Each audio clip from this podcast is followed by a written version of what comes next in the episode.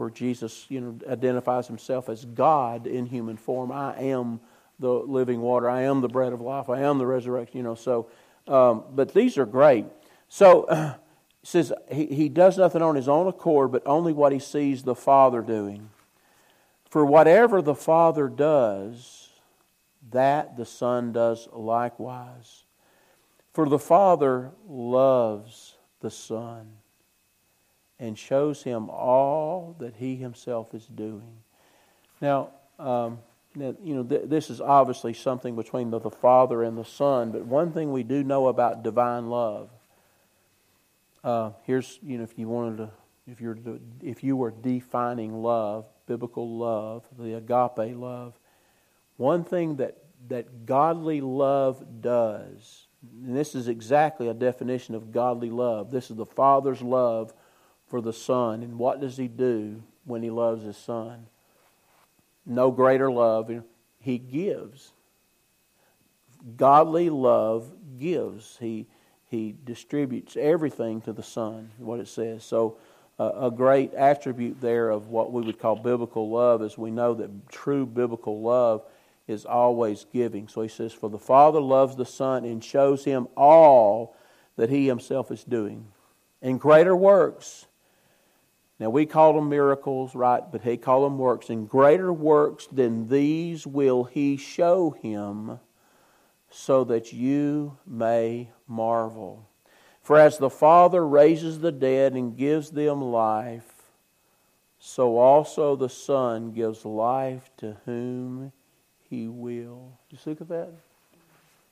That's, that's important. The, the Son will give life to whom he will. So, uh, you know, that, of course, y'all know the verses. You know, Jesus says, "I'm the way, the truth, and the life." Uh, you understand that that He alone is life. That um, says it in uh, in John one. Uh, in Him was life. So outside of Him is death. I mean, so Somebody that doesn't know Christ is not just lost, the Bible says they're dead.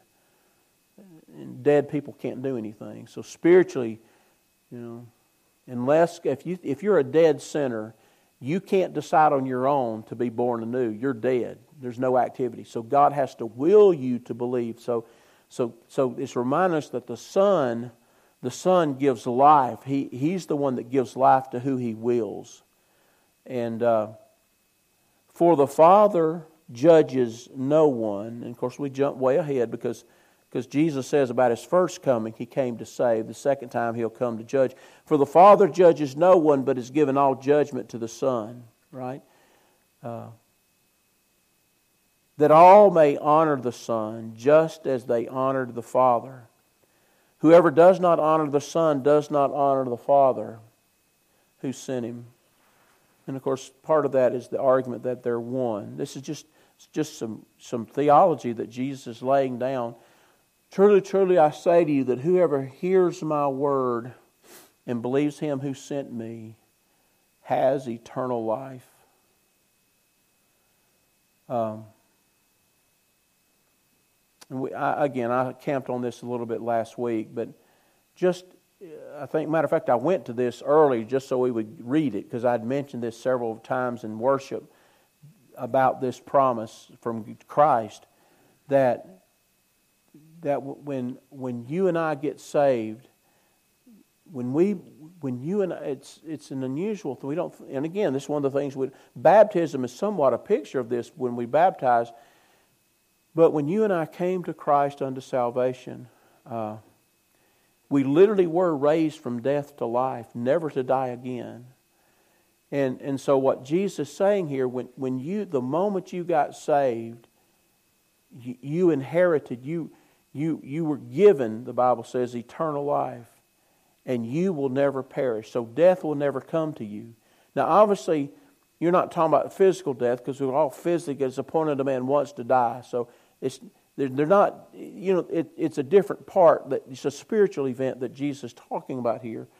But think about the promise. And that part of that is because we, you say, well, how does that happen? If it's upon a man wants to die, then after that the judgment. One thing is we died with Christ. And so spiritual death is not going to come to us. But if he says, Whoever hears my word, this is how people get saved and believes him who sent me. So Jesus says, If you hear my word and believe that I'm divine, that I'm the Son sent by the Father, believes him who sent me, has eternal life. By the way, everything Jesus says comes from the Father. So you're believing when you believe in the Son, you're believing in the Father. If you deny the Son, you're denying the Father. So there's two in one.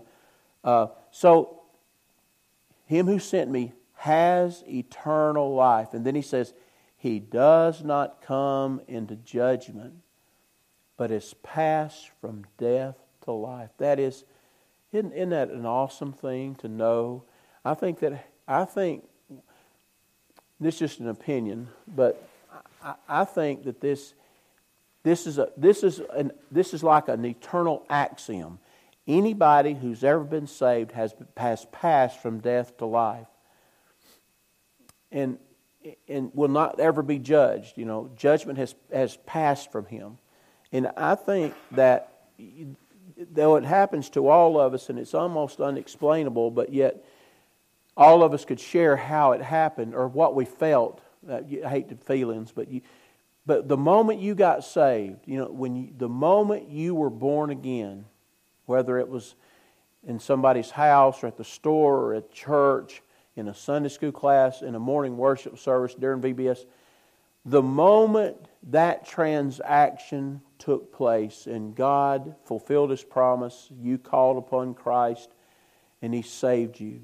And, and this euphoria, not really euphoria, but this this sense of well being that has more well being than you've ever had, and, and this, it's, it's this feeling of, of being unburdened, that some burden's been lifted off your back and off your mind, and you're free. I, I, I wonder if in God's eternal plan that happens to all that are saved because this promise is fulfilled in all who are born again. I just find that to be a, an, an interesting promise. And this is why, I'll tell you if you have your Bibles, uh, just hold your finger there and go to 2 Corinthians real quick. 2 Corinthians, 2 Corinthians. Um, if you've gone to Galatians, Ephesians, you've gone too far. 2 Corinthians, and uh,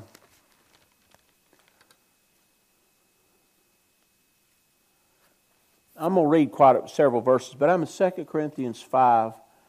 Uh, look, look at the argument that Paul's making here about this salvation. Verse 1 says, For we know that if the tent that is our earthly home is destroyed, your body, we have a building from God, a house not made with hands, eternal in the heavens. For in this tent we groan longing to put on our heavenly dwelling, if indeed by putting it on we may not be found naked. Now, it's talking about the rewards, the spiritual rewards, okay? Uh, for while we are still in this tent, we groan, being burdened, not that we would be unclothed, but that we would be further clothed, so that what is mortal may be swallowed up by life. He who has prepared us for this very thing is God, who has given us the Spirit as a guarantee. So we are always of good courage. We know that while we are in, at home in the body, we are away from the Lord. Okay?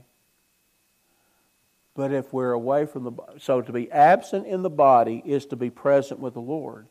So there's this great promise that when we leave the body behind, we immediately enter into the presence of the Father or into the presence of Christ. We're while we're at home in the body, this tent, we're groaning, but we're away from the Lord. But when we leave this body, we go to be with the Lord Jesus Christ. Just a great promise. And, and I b- believe back in John 5 that this is somewhat of what Jesus is talking about. Let me read a little bit more of the narrative. What time is it? Somebody call out the time.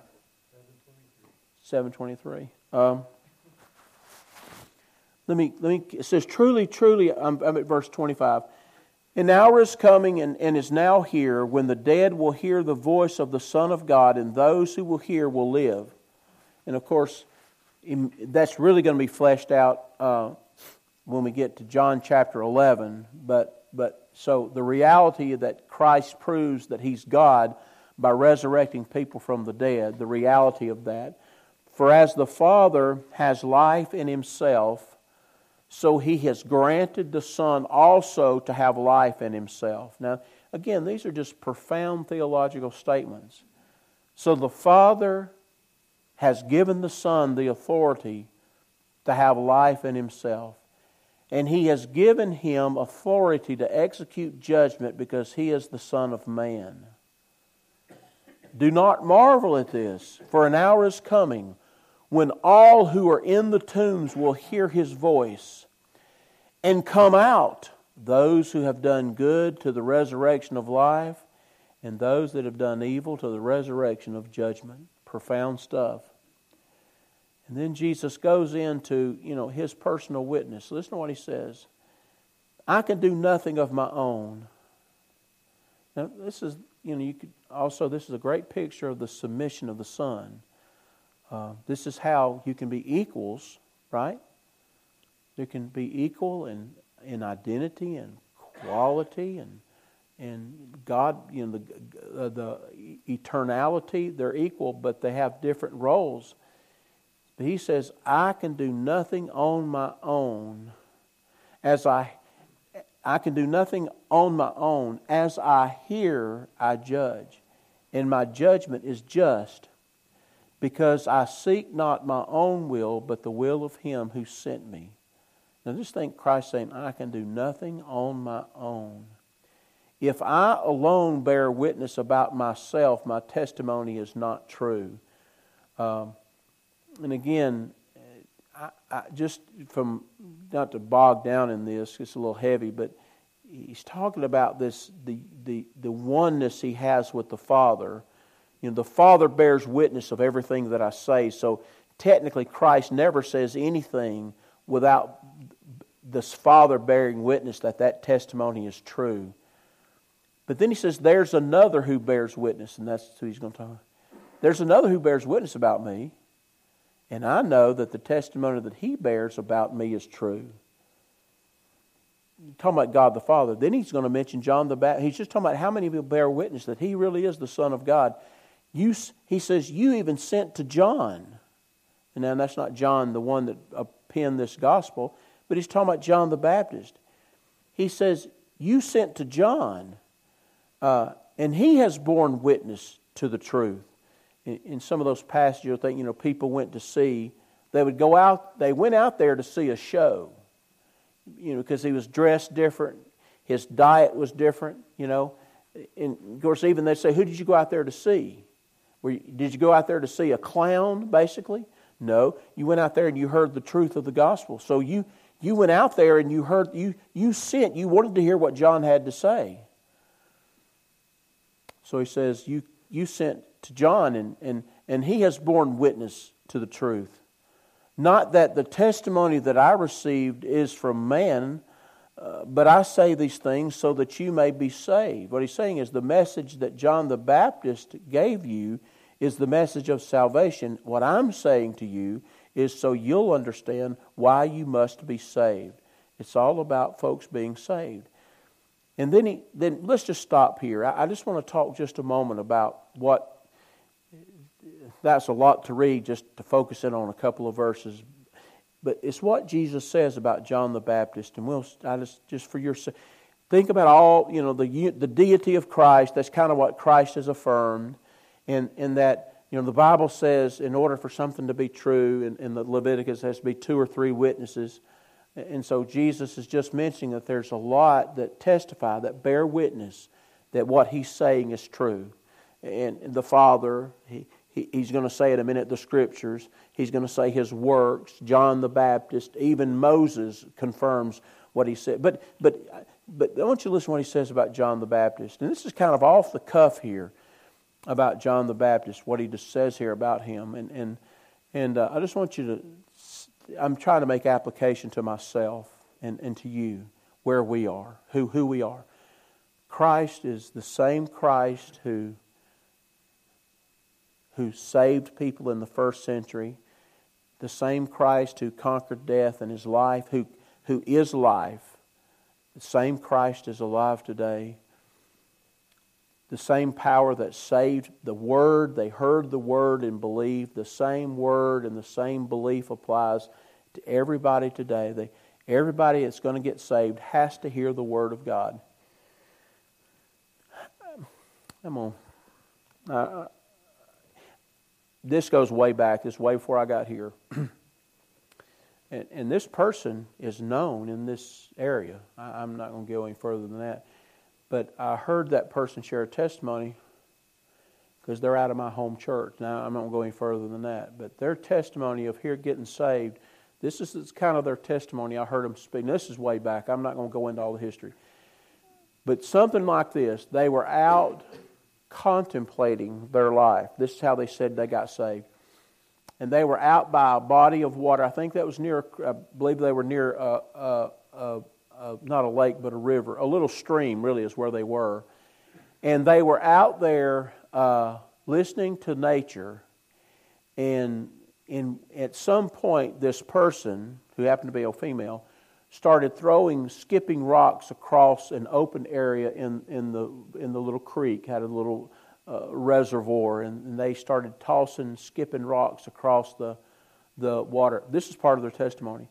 And to make a long story short, part of their experience was so moving, that's when they gave their life to Christ.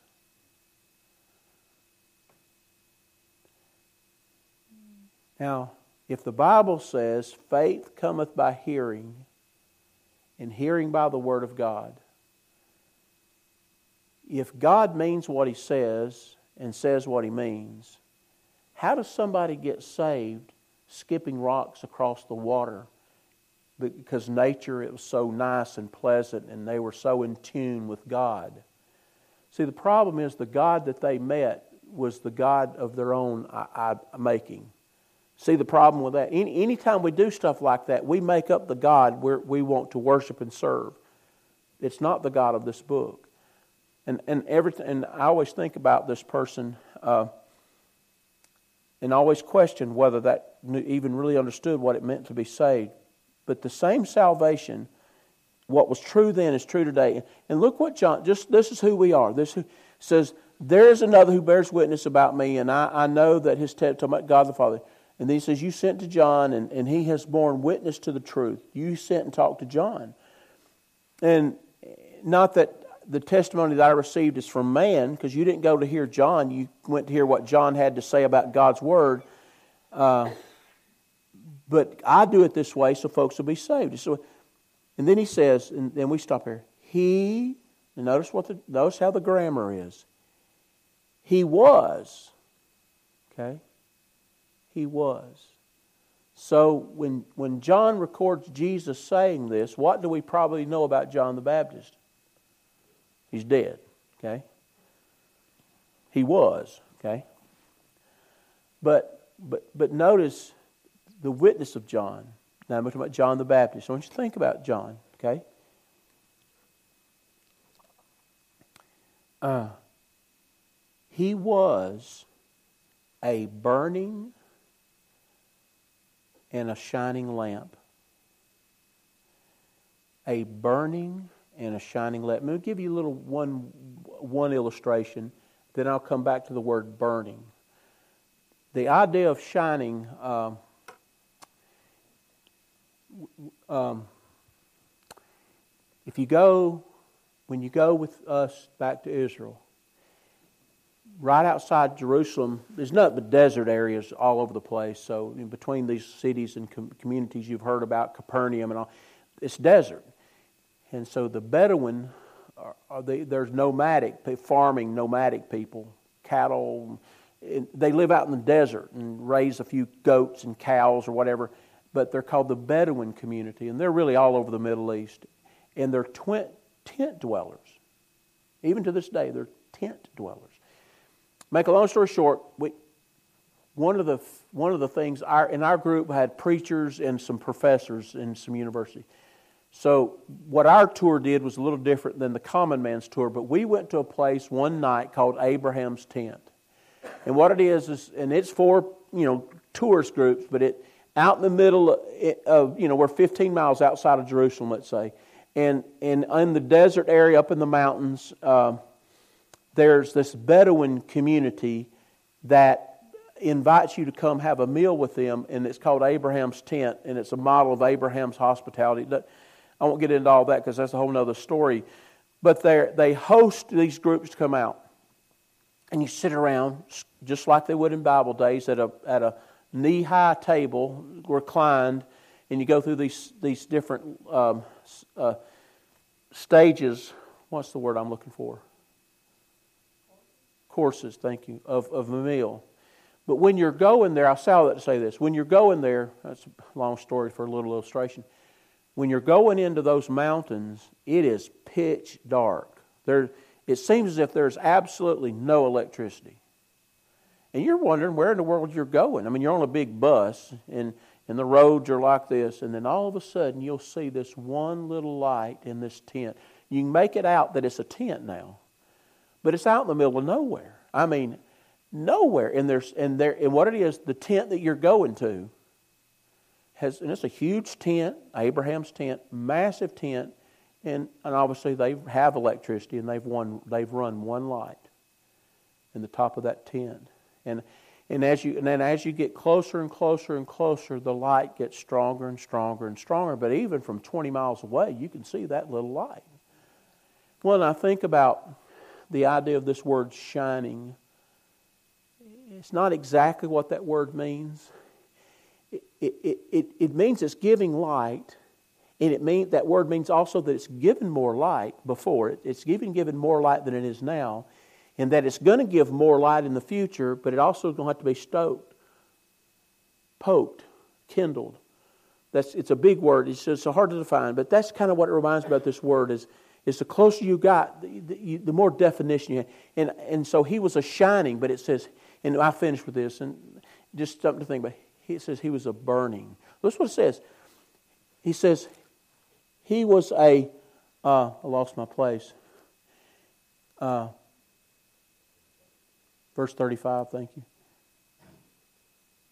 I can't even find verse 35. Is that in the New Testament? He was a burning and shining light, a burning. Now, finish here. In order to be a witness. All this is that he's, he's already, Jesus said John the Baptist was a witness for him. Okay? Are you and I a witness for Christ? Yes, we are. Because we, we talk about what we've seen, what we've heard, what we've experienced. The Bible calls you, you shall be my witnesses. This is what the Bible says. We're his witnesses. Jesus said he's my witness. John the Baptist, he's an example of what it is to be a witness. So we're shining. We're shining. But this burning, is interesting because the word burning is, is, is, it implies that when we are a witness, it, it zaps, it, it consumes energy. That's what it's saying. It, you might even say that it takes effort, but it's really more than that.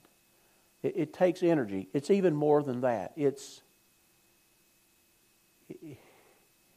it's it's consuming. It's it's it's overbearing. It's it's it's just it's everything. It just all boils down into you.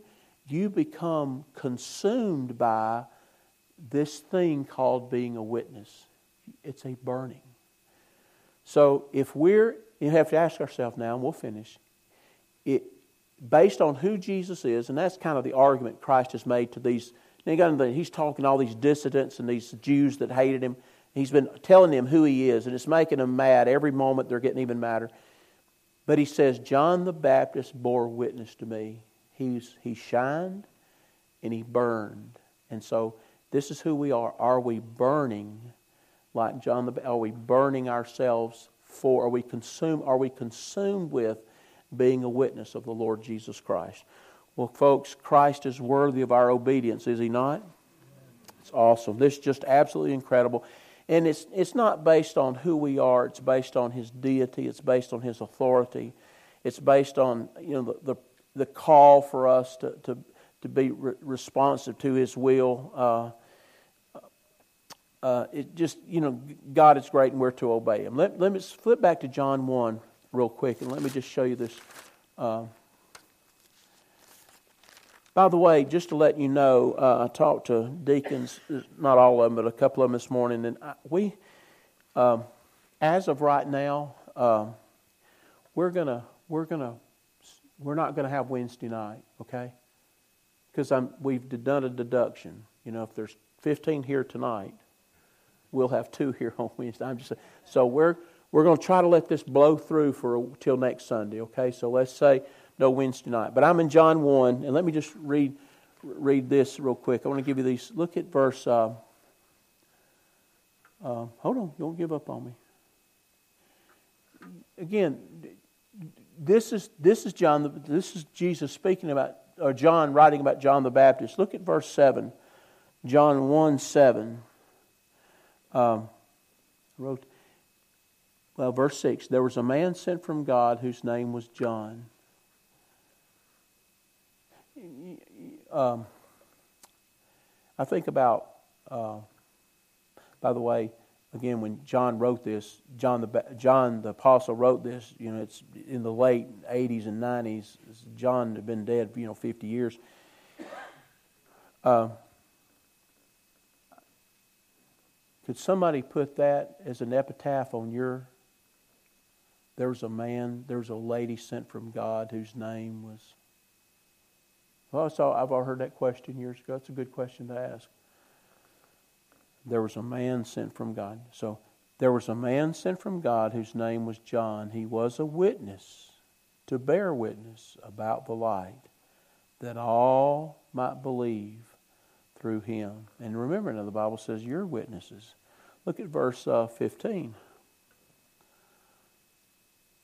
John bore witness about him and cried out, This was he of whom I said, He who comes after me ranks before me because he was before me. Do you know? We're, we're probably, I know we're late, but can you, you know the significance of that? When what John the Baptist is saying when he's preaching about Jesus? Because remember, John the Baptist is related to Jesus, right? He's a cousin. And remember who's older? John the Baptist is, is six months older than John. I mean, he's older, six months older than Jesus. Remember that? Remember that? But what does he tell people when he's preaching? Who's really the oldest? Christ, because he existed before me. That's what he's telling. He reminds them in his preaching that Jesus is, is eternal. He, he is before me. He, he was before me. I, I love that. Uh, that's some good preaching. Uh, look at verse uh, Look at verse 20. Look at verse 25, 26, and I didn't even plan to do this because I got it covered up. Um, I'm back in verse. Uh, look at verse, and I'll finish then. Um, verse 24 says, Now, now they had been sent from the Pharisees to see John. They asked him, Then why are you baptizing if you are neither the Christ, nor Elijah, nor the prophet? And John answered them, I, baptize with water. But among you stands one you do not know, even he who comes after me. And then he says, The strap of whose sandal I am not worthy to untie. And of course, you know, if you read the other Gospels, he says he's going to baptize, where John says, I'm going to baptize with water, but Jesus baptizes with the Holy Spirit. But the part I wanted you to see is the humility of John talking about being a witness, a humble witness, he says, I'm not worthy to untie a sandal. And I pray for all of us as we serve Christ this next year that we are all humble witnesses of the one who saved us. Amen? Let's pray together. Lord, we love you and thank you for your grace and mercy. Thank you for the work of the church. God, those that are struggling with the COVID and uh, and the aftermath of COVID. And I just pray in, in taking care of those that are convalescing with COVID. We, We do pray your blessings. We love you and thank you for the privilege we have to serve the risen Christ. In his matchless name we pray. Amen. Thank y'all for being here. God bless you.